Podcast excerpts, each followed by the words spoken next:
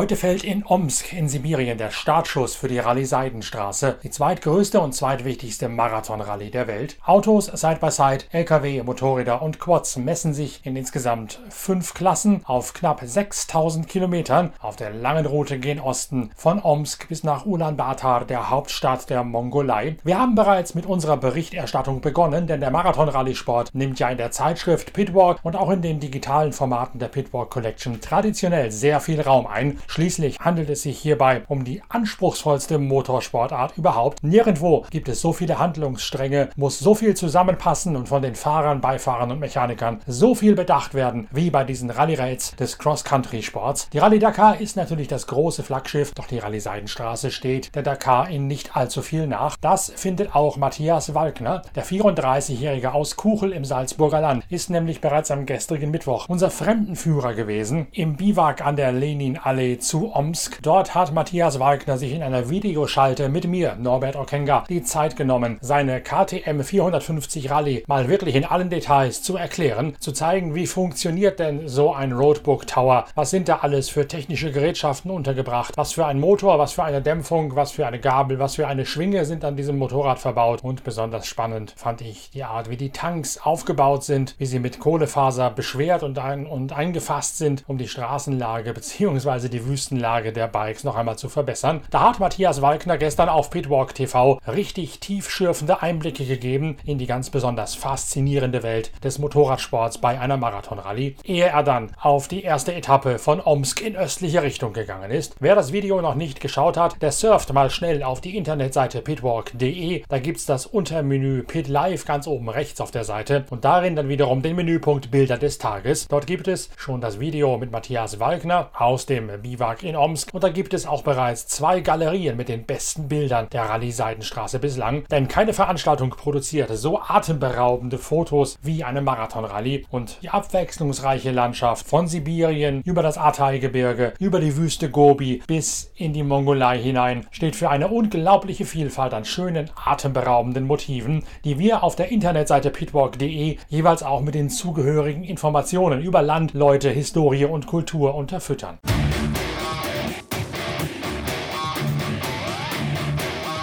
Natürlich steht aber nicht nur die Rallye Seidenstraße auf unserem Speiseplan für ein genussvolles Motorsportwochenende, sondern auch die Formel 1 mit ihrem zweiten Aufgalopp in Spielberg und dazu das große Festival des Histo-Motorsports in Le Mans auf dem Circuit de Bugatti. Dazu hatten wir ja bereits eine große Videoschalte mit Marco Werner, der an diesem Wochenende einen Gepard Gruppe C fahren wird auf dem Circuit de Bugatti. Mit dem werden wir im Laufe des Wochenendes auch diverse Videokonferenzen abhalten, um mal zu gucken, wie es da so zugeht in diesem ganz besonderen historischen Motorsport. Zunächst Zunächst einmal möchten wir in diesem Pitcast, also diesem Podcast der Zeitschrift Pitwalk, aber noch einmal zurückblicken auf den sich anbahnenden Machtwechsel in der Formel 1. Max Verstappen nämlich hat den letzten großen Preis der Steiermark gewonnen, bevor es dann am nächsten Wochenende beim großen Preis von Österreich auf dieselbe Strecke noch einmal geht. Und Max Verstappen ist jetzt momentan derjenige, der den Takt in der Formel 1 vorgibt. Grund genug für uns noch einmal unsere Expertenrunde von Pitwalk TV einzuberufen. Lukas Luhr, der Ex-Rennfahrer, Timo Rumpfkeil, einer der besten besten europäischen Nachwuchsformel-Teamchefs, Inga Stracke, die Formel-1-Reporterin der Zeitschrift Pitwalk, ich als Chefredakteur der Zeitschrift Pitwalk, Norbert Okenga also, und dazu noch einen ganz besonderen Überraschungsgast, mit dem wir den Talk jetzt gleich einmal beginnen werden.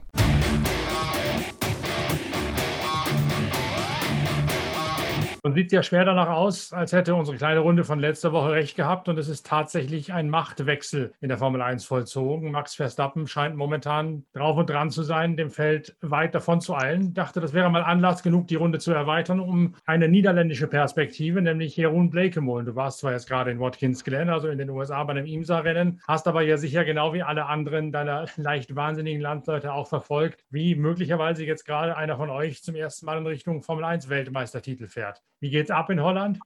Ja, die freuen sich alle natürlich auch, weil äh, mit Fußball nicht viel mehr geht. Äh, und äh, äh das merkt man schon. Also äh, es gibt so viele Leute, die jetzt äh, jedes Rennen anschauen und ja, jetzt da, genau jetzt, dass der immer gewinnt, dann, dann wird es immer mehr. Und ähm, jetzt merken die Leute auch, dass der wirklich um die Meisterschaft fährt. Und vorher war es immer haben die Leute, die normalen Leute, die nicht viel von Rennsport verstehen, immer gesagt, ja, Mercedes zu stark, äh, Auto viel zu gut, aber jetzt äh, sehen die alle, ja, jetzt kann es wirklich gehen. Und jetzt habt ihr zum ersten Mal auch einen motorsportlichen Volkshelden. Ich weiß nicht, war das mit Jan Lammers jemals so groß, wie es jetzt gewesen ist? nee, so groß auf, je, so auf jeden Fall nicht. Nee, wir hatten äh, mit Jos, äh, war schon viel los äh, damals, wenn er in die Formel 1 eingestiegen ist, aber ähm, vielleicht war das mal 20 Prozent von was jetzt los ist. Das ist unglaublich. Äh, also wenn man hier auf die Straße läuft, jeder redet darüber. Das ist wirklich unglaublich. Und äh, bei uns ist Fußball ganz groß, aber im Moment äh, ja, ist, ist, Motorsport fast dran. Auch die Zahlen zeigen das äh, im Fernsehen.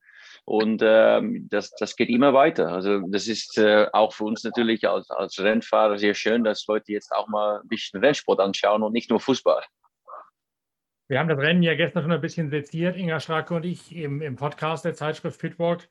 Lukas, steig mal damit ein. Die Entscheidung war ja eigentlich schon nach zehn Runden gefallen, weil äh, da bereits Max Verstappen einen Vorsprung von drei Sekunden gehabt hat, nämlich genau so viel, dass auch die einzige letzte Möglichkeit, die noch da gewesen wäre, für Mercedes was zu drehen, nämlich einen Undercut, einen vorgezogenen Boxenstopp bei Hamilton zu machen, schon zunichte gewesen ist, weil der Vorsprung einfach auch diesen Undercut schon abgepuffert hätte.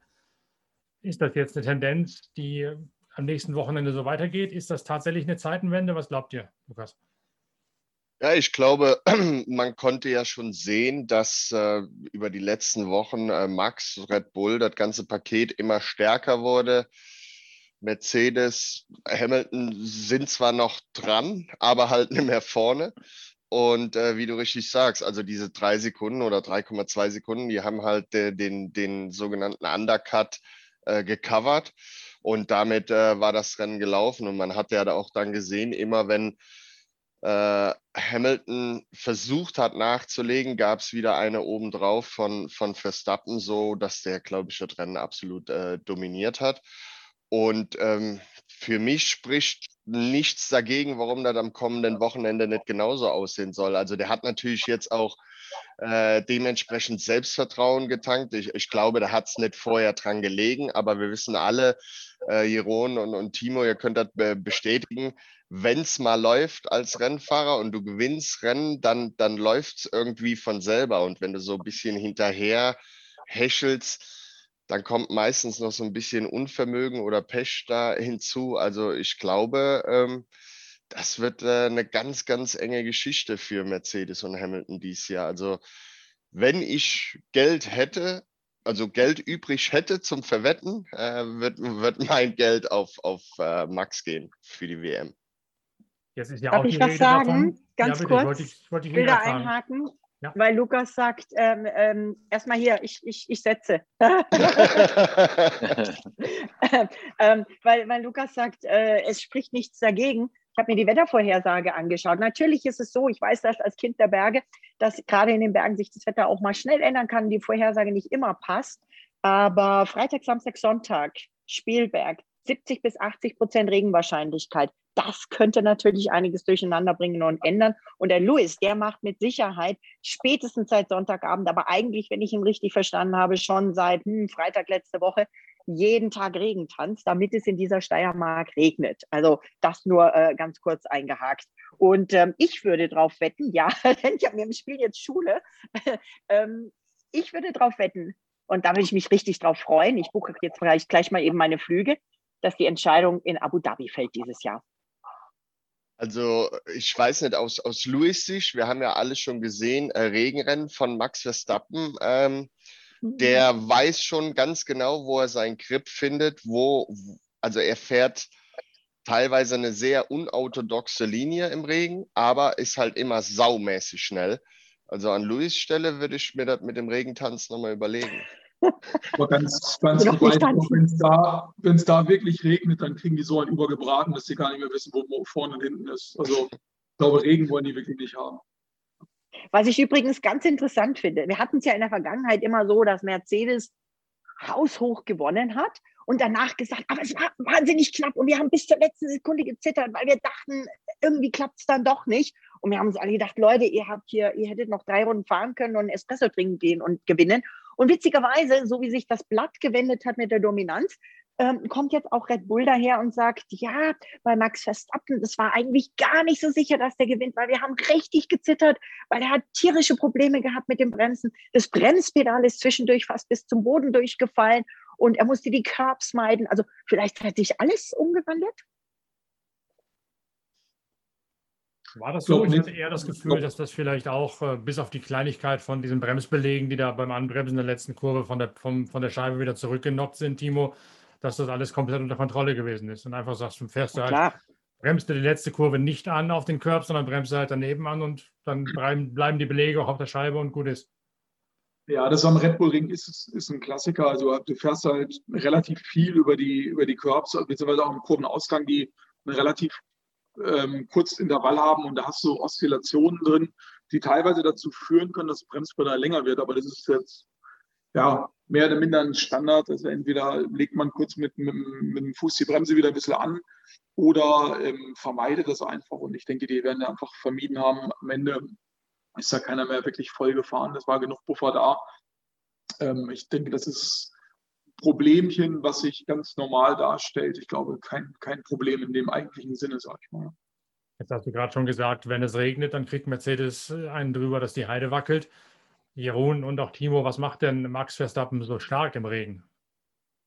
Ja, es ist genau, was äh, Lukas schon gesagt hat. Der, der weiß, wie man den Grip findet und der fährt dann ganz, ich sage mal, komische Linie. Das hat man da in, in, in Sao Paulo äh, sehr gut sehen können äh, damals. Der fährt komplett anders wie die anderen, aber äh, am Ende ist er viel schneller gewesen. Und äh, bis jetzt äh, alle Rennen im Regen, fast alle Rennen im Regen war der ja unglaublich schnell. Es gab ein oder zweimal, wo er nicht gut war, aber sonst immer war der ja deutlich schneller wie die anderen.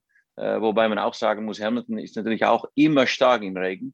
Ähm, aber wir wissen jetzt, äh, beim trockenen Strecke ja, muss Max normalerweise vorne sein. Der hat schon einen großen Vorsprung gehabt, meiner Meinung, weil ähm, die Strecke ist, ist nicht so lange. Es gibt nur sieben Kurven da und äh, ein, zwei Zehntel ist dann schon viel. Und äh, also wenn es trockener ist, dann äh, glaube ich, dass keiner da drankommt. Aber im Regen äh, ist alles dann wieder offen, weil dann weiß man eigentlich nie, wie gut ja, dein Auto funktioniert. Muss man immer abwarten. Aber dass, dass beiden stark sind im Regen, das ist klar. Was macht Timo Max Verstappen so stark im Regen? Hast du das beobachten können in der Formel 3-Zeit? Ja, also das, der, der große Unterschied, den er, glaube ich, macht, ist immer, dass er auf einem extrem hohen Niveau beginnt. Das heißt, in der Regel jeder, jeder Fahrer im Regen ans Limit zu gehen, ist natürlich mehr eine Gefühlssache als im Trocknen. Das heißt, dort rausgehen, den Grip spüren äh, und dort ans ultimative Limit zu gehen, das einfach auf einem viel, viel höheren Niveau, als wir es bei irgendjemand anderen bisher gesehen haben. Und da macht er halt eigentlich in den ersten Runden eigentlich den großen Unterschied. Sag mal, die, die Pace nachher übers Rennen und den ganzen Regenrennen, die war zwar gut, aber das große Delta hat er immer in den Anfangsrunden geschoben. Und das einfach, weil er dort aus dem Stand ans absolute Limit geht und ähm, da einfach die, das Vertrauen hat und, und das Gefühl hat, den Grip da maximal auszunutzen. Und das ist was, das ist einfach pures Fahrtalent, das was du nicht antrainieren kannst oder ähnliches. Und ähm, da macht es schon Unterschied. Ich meine, Hamilton ist natürlich sehr, sehr gut im, ähm, im Regen gar keine Frage, aber ähm, das sehe ich schon noch auf einem anderen Level. Ja. Ähm, das natürlich gibt es dann immer die Chance, wenn du so derart äh, hart ans Limit von Anfang an gehst, dass du auch mal davon wegfällst. Ja, das kann schon mal sein, dass du die Karre dann ein bisschen daneben die Strecke stellst, ähm, weil wenn du da direkt äh, ans, ans, absolute Limit gehst, hast du natürlich die, äh, die Gefahr, dass auch mal in die Hose geht. Aber ähm, nichtsdestotrotz ist immer da muss ich gerade sagen, wenn wenn wenn, es da regnet und gerade so Bedingungen sind, dass ein Rennen im Nassen ist und vielleicht das Qualifying alles im Trockenen vorher war, dann ist das schon ein deutliches Offset, was er einfach ähm, dadurch macht, dass er einfach vom Gefühl her ähm, einfach auf einem anderen Niveau dort ans Limit rangeht, speziell zu Beginn. Eine Verwarnung hat er aber trotzdem gekriegt, ne? Fand ich auch krass.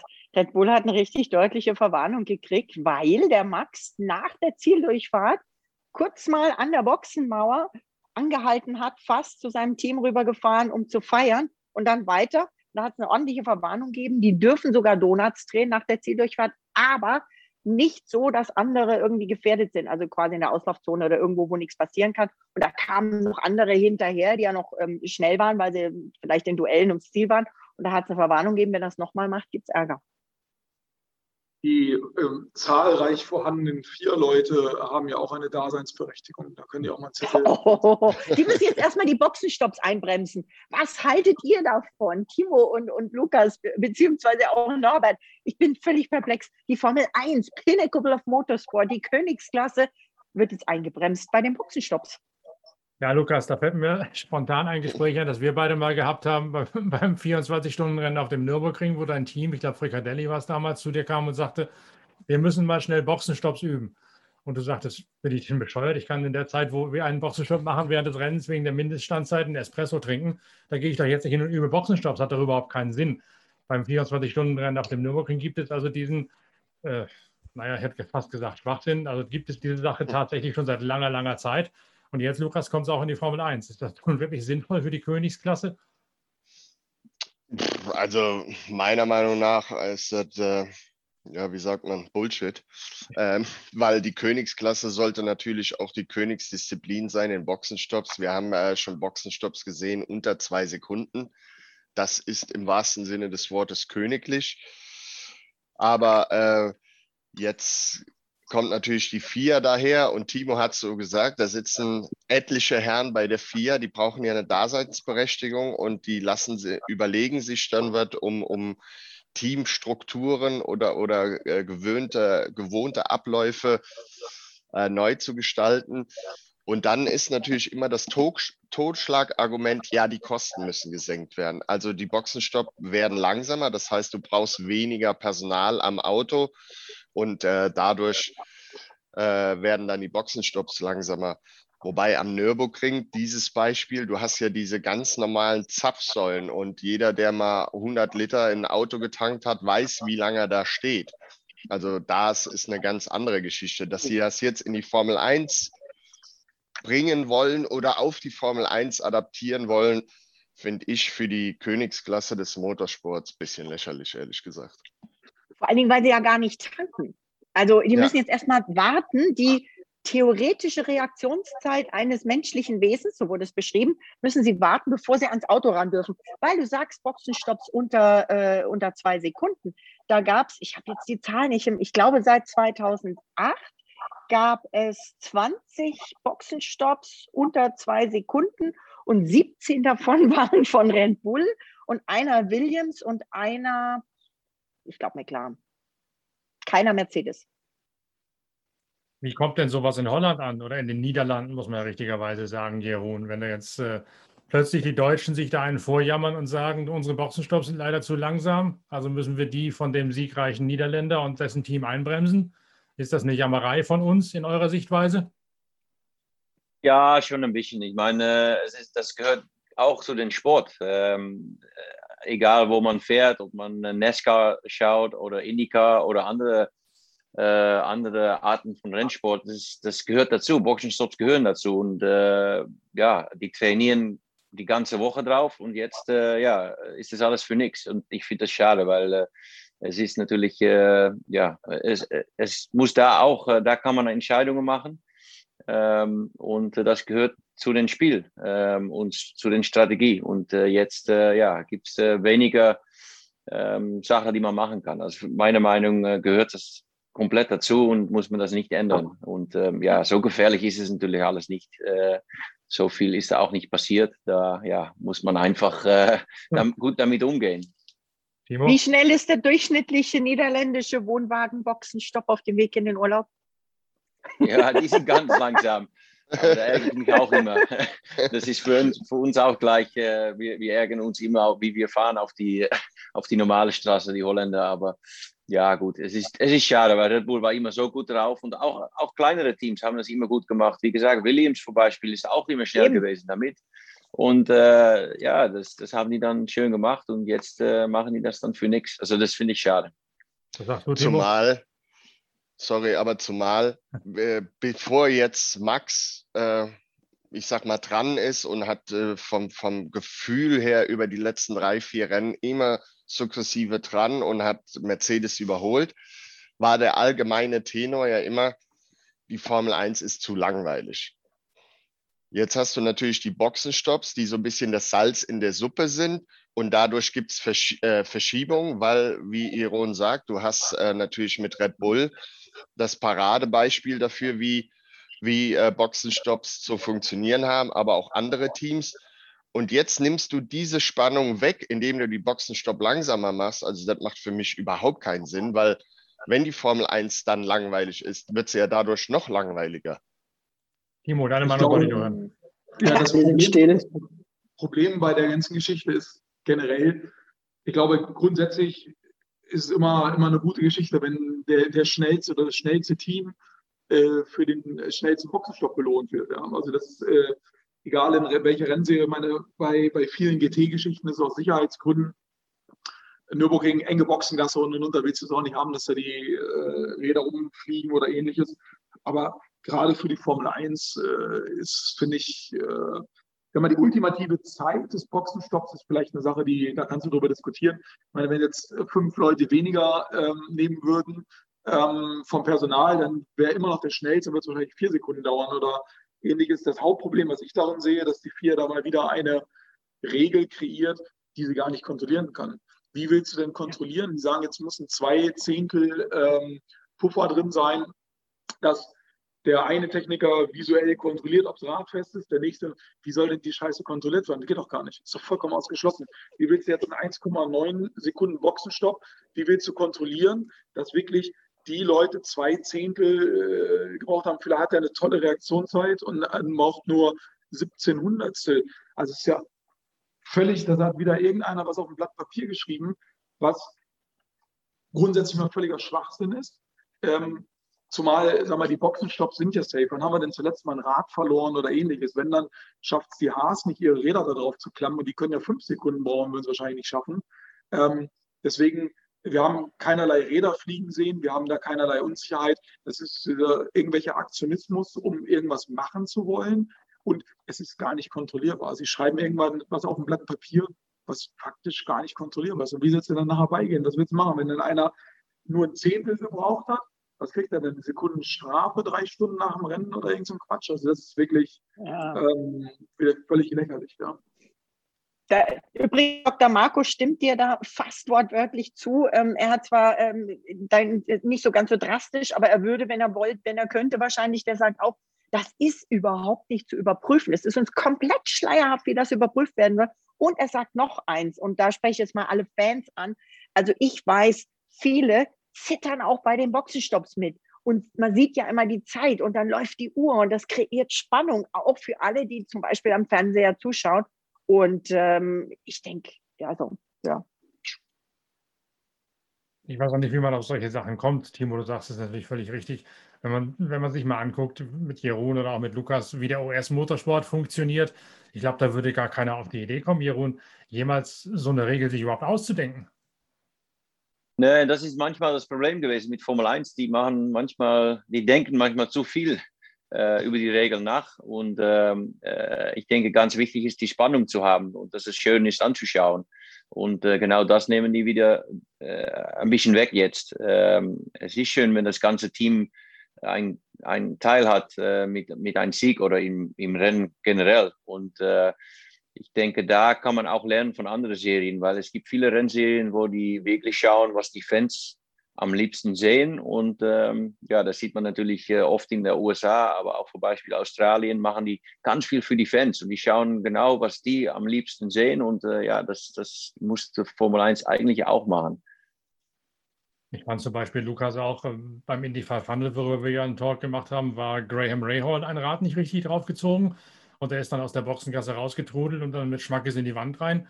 Das war dann halt so. Da hat dann nicht irgendeiner gesagt, das kostet jetzt 87.000 Euro, 327 Cent Strafe, weil Gefährden des Fahrers. Dollar. War einfach so, Lukas. Pech. Das hat, das, hat eh gekostet, das hat eh mehr gekostet an verlorenem Preisgeld. Ja, ja. Ja. ja. Rechnung, und, der, und, kaputte Teile. Genau, bei der äh, bei Indy 500. Also da, da, da zahlt jeder die Rechnung nachher selber. Da braucht nicht irgendeiner einen blau-weißen Kittel nachher kommen und den Zettel geben, hier, guck mal, man muss 10.000 Dollar zahlen. Das hat mal mindestens 200 gekostet, die Nummer. Ja. aber wie gesagt, also ich finde es schade, äh, die, diese Boxenstopps, gerade bei so großen Rennen oder auch in der Formel 1, wenn du Rennen hast wie Monaco oder sowas mit enger Boxengasse, das, das, ist, das ist extra Spannung. Und diese Spannung äh, rauszunehmen, äh, finde ich, find ich völlig, völlig idiotisch. Äh, ich verstehe auch nicht, warum die äh, FIA das nicht macht, wie Ron das angesprochen hat. Es gibt so viele Serien, sei es NASCAR, sei es die Aussie V8, IndyCar und so weiter, die wirklich mal darauf hören. Ich glaube, die sitzen da in Frankreich auf so hohem Ross und sagen einfach, äh, wir machen das jetzt so. Da kommt irgendeiner, hat dann so diesen Gehirnfurz und schreibt da was auf ein weißes Blatt Papier, setzt ah, sich aber gar, setzt sich gar nicht damit auseinander, ob das in der Praxis überhaupt umsetzbar ist. Und dann kommen halt so. Das, das kam ja nicht ganz von ungefähr, sondern das kam tatsächlich, und er hat es auch zugegeben, dass er da angefragt hat. Es kam auf Anfrage von Mercedes, Schrägstrich Toto Wolf, der bei der FIA angefragt hat, ähm, wie das denn mit der Sicherheit der Boxenstopps ist. Also das hat ja dann auch Dr. Marco ihm angekreidet. Da hat er gesagt, der Dr. Honoris, Wolf hat ja den Ehrendoktor, ähm, der äh, hat jetzt mal genug Direktiven ähm, angefragt. Und ähm, das geht sogar der FIA jetzt auf die Nerven. Also es kam nicht von der FIA, sondern es kam auf Anstoß, Anfrage von Wolf, der aber, glaube ich, nicht so konkret gefragt hat, wie kann wir die Boxenstopps langsamer machen, aber irgendwas in die Richtung. Ja, aber das ja, zu Ende gut. gedacht heißt dann ja, als nächstes fragt Toto Wolf an und sagt, wir entwickeln das Auto nicht weiter. Red Bull hat aber fünf, siebeneinhalb Tonner gehabt am letzten Wochenende mit neuem Unterboden, neuem Frontflügel, noch einem neuen Frontflügel. Das muss jetzt also auch verboten werden, sofort. Alle müssen dazu gezwungen werden, ihre Autos nicht weiterzuentwickeln. Und das war genau der Grund meiner Frage an Jeroen gerade. Ist das dann nicht irgendwann einfach nur noch eine Jammerei oder ein sich Vorteil äh, vorbei, herbeijöseln, wie man auf gut Deutsch sagen würde, auf gut Norddeutsch sagen würde? Wenn man es selbst nicht gebacken kriegt oder wenn man sich entschieden hat, halt, wir entwickeln nicht weiter, sondern wir setzen alles aufs nächste Jahr, kann man ja machen, ist ja nichts gegen zu sagen, dann zu sagen, holen wir uns halt auf dem Klagewege quasi den Vorteil wieder zurück, den wir uns selbst weggenommen haben durch, durch diese Entscheidung. Ist ja in etwa so, als wenn die Engländer sagen würden, vor dem Fußballspiel heute Abend, wenn es ein Elfmeterschießen gibt, müssen die Tore aber fürs Elfmeterschießen dreimal so groß sein wie fürs normale Spiel. Habe ich auch nicht gehört. Aber nur auf einer Seite. Ja, natürlich. Nur auf einer. Also ähm, ja, der Louis hat ja in der Pressekonferenz ganz deutlich gejammert. Der Louis hat gesagt, oh, ich weiß gar nicht, hat Red Bull mehr Geld, aber wir haben doch jetzt den Cost Cap oder wie auch immer das heißt. Er hat gesagt, ah, vielleicht liegt es ja aber an den Bendy Wings. Wenn die weg sind, sind wir vielleicht wieder schneller. Also da ist äh, viel Fingerzeigen im Moment. Aber ich könnte mir vorstellen, Timo, aus Sicht eines Teamchefs ist das halbwegs logisch, dass wenn jemand neue Teile bringt, dass die im Zweifel besser sind als die alten Teile, außer man hat sich fair entwickelt. Und genauso ist es irgendwie auch halbwegs logisch, denke ich, in meinem Laienverstand, wenn man einen, einen anderen Heckflügel fährt, einen größeren, so wie der Mercedes ist, der auf den Geraden langsamer und äh, auf den Kurven halt zwar schneller, aber wenn man sich die Simulation anguckt und sagt, wir verlieren auf den Geraden, wo steht es drauf, 0,25 Sekunden und die holen wir in den Kurven nicht wieder rein, dann ist irgendwie relativ klar, dass das eine Fehlentscheidung war, mit diesem Heckflügel rauszufahren. Oder sieht das der Team ja. anders? Also ich glaube, den, den unterschiedliches Abtriebsniveau, da brauchen wir kein Fachmann sein, wenn man das im Fernsehen gesehen hat, das war also schon ein Unterschied gewesen, der eklatant war. Ähm, und ich meine, am Ende wird der Formel 1 Weltmeister, der über die Saison das beste Auto hat. Und dann kann es sein, dass in das Konzept des Mercedes einfach Red Bull Ring äh, und Baku vielleicht jetzt nicht sonderlich gut reingepasst hat, ja, wo sie halt einfach das Defizit hatten. Das wird sich später zeigen. Grundsätzlich ist es schon so, ich meine, dieses, dieses Cost Cap ist ja ein anderes Thema, was ja auch nicht kontrollierbar ist. Ja, das ist das nächste. Also das ist ja auch wieder eine Regel, die gar nicht kontrollierbar ist. Und ob äh, die Red Bull oder Mercedes oder sonst was sich da jetzt hält oder ob da irgendwie das eine in die andere Richtung brechen ist, ist ja auch ein genauso wahnsinniger Aufwand für nichts am Ende des Tages. Ähm, und grundsätzlich bleibt, bleibt, glaube ich, festzustellen, dass die Mercedes in der jetzigen Situation ein charakterlich nicht sonderlich gutes Bild abgeben. Ja, ich meine, jetzt sind sie jahrelang davor weggefahren und jetzt sind sie ein bisschen auf dem Hinterfuß, letzten drei Rennen, letzten vier Rennen. Und es ist ein anständiges, andauerndes Gejammer, Geheule, Fingergezeige. Die sollten vielleicht einfach mal gucken, wie sie ihre eigenen Boxenstopps besser hinkriegen, wie sie vielleicht eine Aero-Konfiguration hinkriegen, wo sie auch im Red Bull-Ring mit vorn fahren können. Und mit dem GERMA aufhören. Ich meine, dass die, diese Boxenstopp-Geschichte, dass, dass die Vier sich da sowas selber nicht ausdenkt, das ist auch vollkommen klar. Aber ähm, grundsätzlich gibt es da wahrscheinlich von allen Teams in allen Richtungen tausend Anfragen. Ist nur nochmal sehr politisch. Aber das Gesamtbild momentan ist, äh, anstatt dass sie da so einen Schlag dann mal aufs Kinn nehmen und sich abputzen und am nächsten Wochenende versuchen, das besser zu machen, ist es halt ein sehr großes Jammerlappentennis, was da ist. Und das ist eigentlich schade, weil es eigentlich ähm, die, glaube ich, selber nicht in das Licht rückt, wo sie hingehören. Ja. Vor allen Dingen, Jeroen, wurde immer, das, vor allen Dingen, Jeroen, habe ich auch das Gefühl, dass äh, Max Verstappen und Red Bull nicht gejammert haben, solange die hinten dran gewesen sind die letzten zwei Jahre. Die haben einfach ihre Arbeit gemacht. Nein, ja, genau. DAS, so muss es auch DAS. sein. Ja, man muss. Äh, es ist, ja, es ist schade, dass man äh, die Streit auch neben die Strecke macht mit Reden. Weil es ist genauso, dass wenn man nicht schnell genug ist, muss man arbeiten gehen und nicht, äh, nicht Ausreden suchen und, und die Regeln ändern. Man muss einfach sagen, das ist die Situation, wir, da fehlt ein bisschen und da müssen wir dran arbeiten. Das hat Red Bull jetzt sehr gut gemacht, weil die Autos natürlich ziemlich gleich sind wie letztes Jahr. Und jetzt haben die dann doch ein Auto, das ein bisschen schneller ist im Moment. Äh, also die haben da einen Top-Job gemacht und dann kann man natürlich äh, ja, jammern, aber, aber das bringt nichts. Man muss einfach arbeiten. Und politisch ist das schade, weil die könnten mit, ja, die, die, die können auch die Regeln ein bisschen ändern, wie man jetzt sieht mit den Boxenstops und die versuchen da wirklich alles da rausholen, aber am, am liebsten sehe ich, dass man die ja, alle, alle Kraft und Energie da reinsteckt, dass man schneller wird und nicht, äh, nicht nur ja, reden und jammern. Aber entschuldige, wenn ich da anhake, Red Bull hat letztes Jahr, ich will nicht sagen gejammert, aber sie haben was gesagt, als Mercedes mit dem DAS, mit dem DAS ankam. Und dann wurde das ja dann auch quasi ab dieser Saison verboten. Ja, aber das war natürlich äh, ein ja. gutes, gutes System, was die da gefunden haben. Aber es war so, ja, ob das ganz legal war, das war nicht deutlich. Und ähm, ja, dann, dann denke ich auch, es ist gut, da das anzusprechen. Äh, und das war dann auch nicht mehr erlaubt äh, dieses Jahr. Und gut, die sind da richtig ans, äh, ans Limit gegangen, was auch sehr schön war, weil ja, man muss ans Limit gehen und das, das war natürlich ganz schön von Mercedes, aber auch da geht dann Red Bull wieder ans Limit, das wieder wegzubekommen und äh, die streiten schon hart untereinander, Wolf und, äh, und äh, ähm, äh, Red Bull, die, die, die sprechen viel gegeneinander, auch auf Fernsehen und ja, das macht schon Spaß, äh, das anzuschauen, aber es muss nicht zu schlimm werden. Es muss nicht immer äh, reden, es, es muss auch auf die Strecken gezeigt werden. Und dieses DAS, diese doppelaxiale Steuer, war ja zumindest auch mit einem Vorlauf verboten worden. Nicht plötzlich, wie Kai aus der Kiste, in, in der laufenden Saison wird da irgendwas neu geändert, wo keiner mit gerechnet hat. Und man hat gesagt, das war nicht im Sinn des Erfinders des Reglements. Aber ihr habt eine, eine Grauzone entdeckt.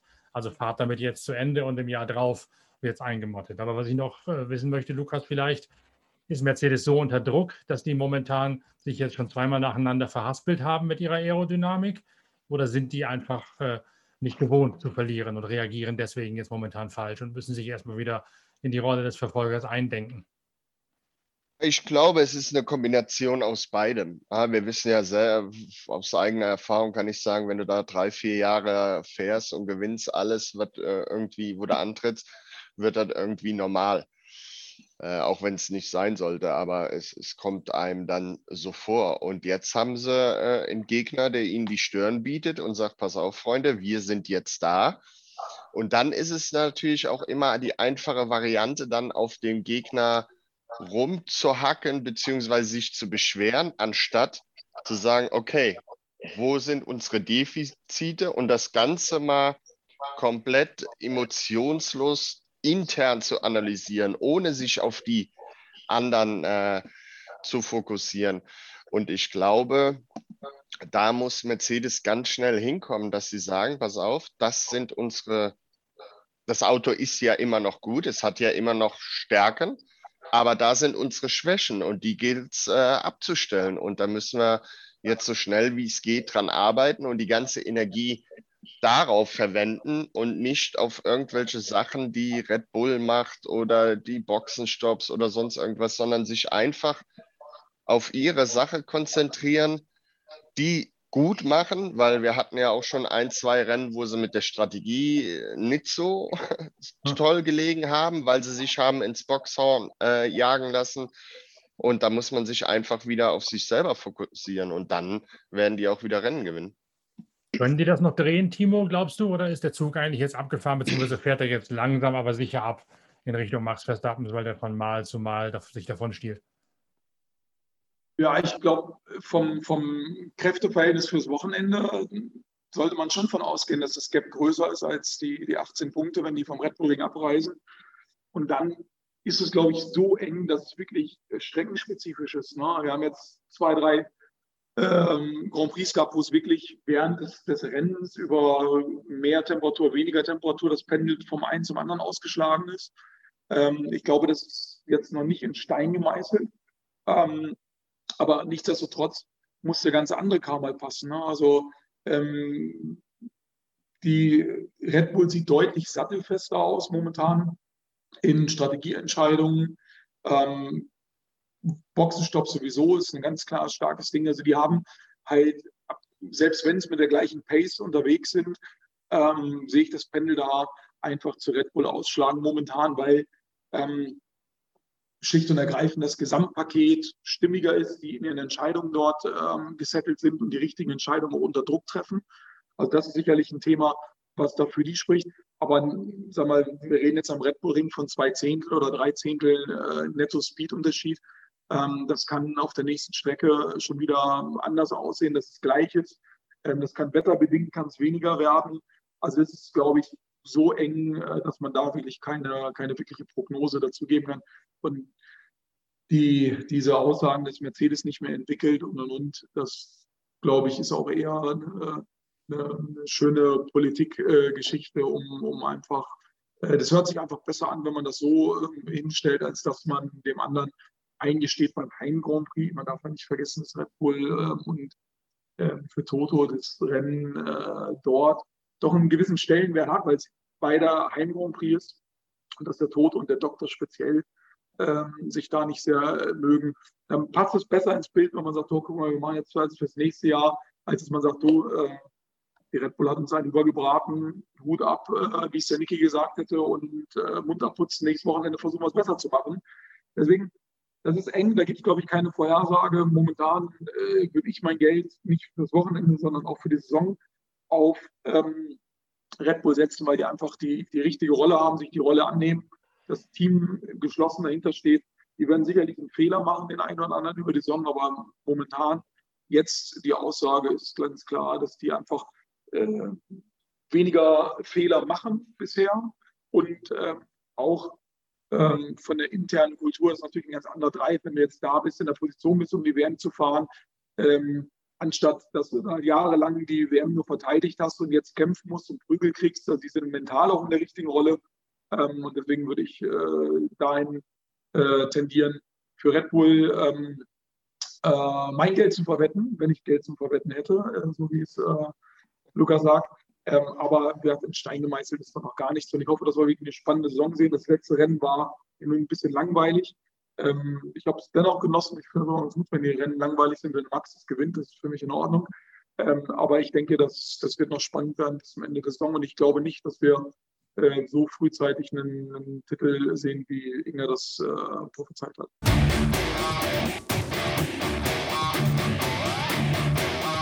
Das waren wieder mal ganz besondere Einsichten hinter die Kulissen der Formel 1 mit einigen Details, die andere so nicht haben bringen und analysieren können. Und ich bin sicher, dass wir da weitermachen werden, wenn wir uns mit Spielberg 2 beschäftigen. Am Freitag die Vorschau mit Inga Stracke, am Montag der Nachklapp im Podcast und danach dann der nächste YouTube Pitwalk TV Experten-Talk, der mit ein bisschen Verzögerung dann auch wiederum als Podcast online gehen wird. Daneben allerdings steht ganz groß geschrieben die Rallye Seidenstraße auf dem Programm auf allen digitalen Formaten der Pitwalk Collection sowohl auf Pitwalk TV als auch in der Pitcast-Reihe. Wir sind immer für euch da, wenn es in Sachen Marathonsport ernst wird. Wir halten die Ohren gespitzt und haben die Mikrofone auf, sodass wir euch die O-Töne aus dem Biwak und sämtliche Informationen von hinter den Kulissen bringen können. Bei uns verpasst ihr auch von der atemberaubenden Rallye Seidenstraße nichts und ich freue mich auf spannende elf Tage, die am 1. Juni mit der ersten Etappe von Omsk in östlicher Richtung losgehen werden. Surft schnell nochmal vorbei auf pitwalk.de unter PitLive Bilder des Tages, um euch das Video mit Matthias Wagner reinzuziehen. Das lohnt sich wirklich als ideale Vorbereitung auf diese Rallye Seidenstraße und kramt vielleicht auch noch einmal Ausgabe 59 der Zeitschrift Pitwalk hervor. Da haben wir ja die Rallye Dakar zu einem großen Thema erhoben, auf mehr als 80 Seiten. Da wird euch vieles davon wieder bekannt vorkommen, wenn es jetzt auf die lange, lange Reise über eine der Seidenstraßen geschichtsträchtigen Routen gehen wird. Wir hören uns bald wieder mit der nächsten Folge von Pitcast. Danke, dass ihr dabei gewesen seid. Empfehlt uns weiter, gebt uns Likes, Däumchen, Sternchen und sorgt dafür, dass wir viral gehen mit unserem einzigartigen Podcast. Bis bald. Danke fürs Reinhören. Euer Norbert Okenga.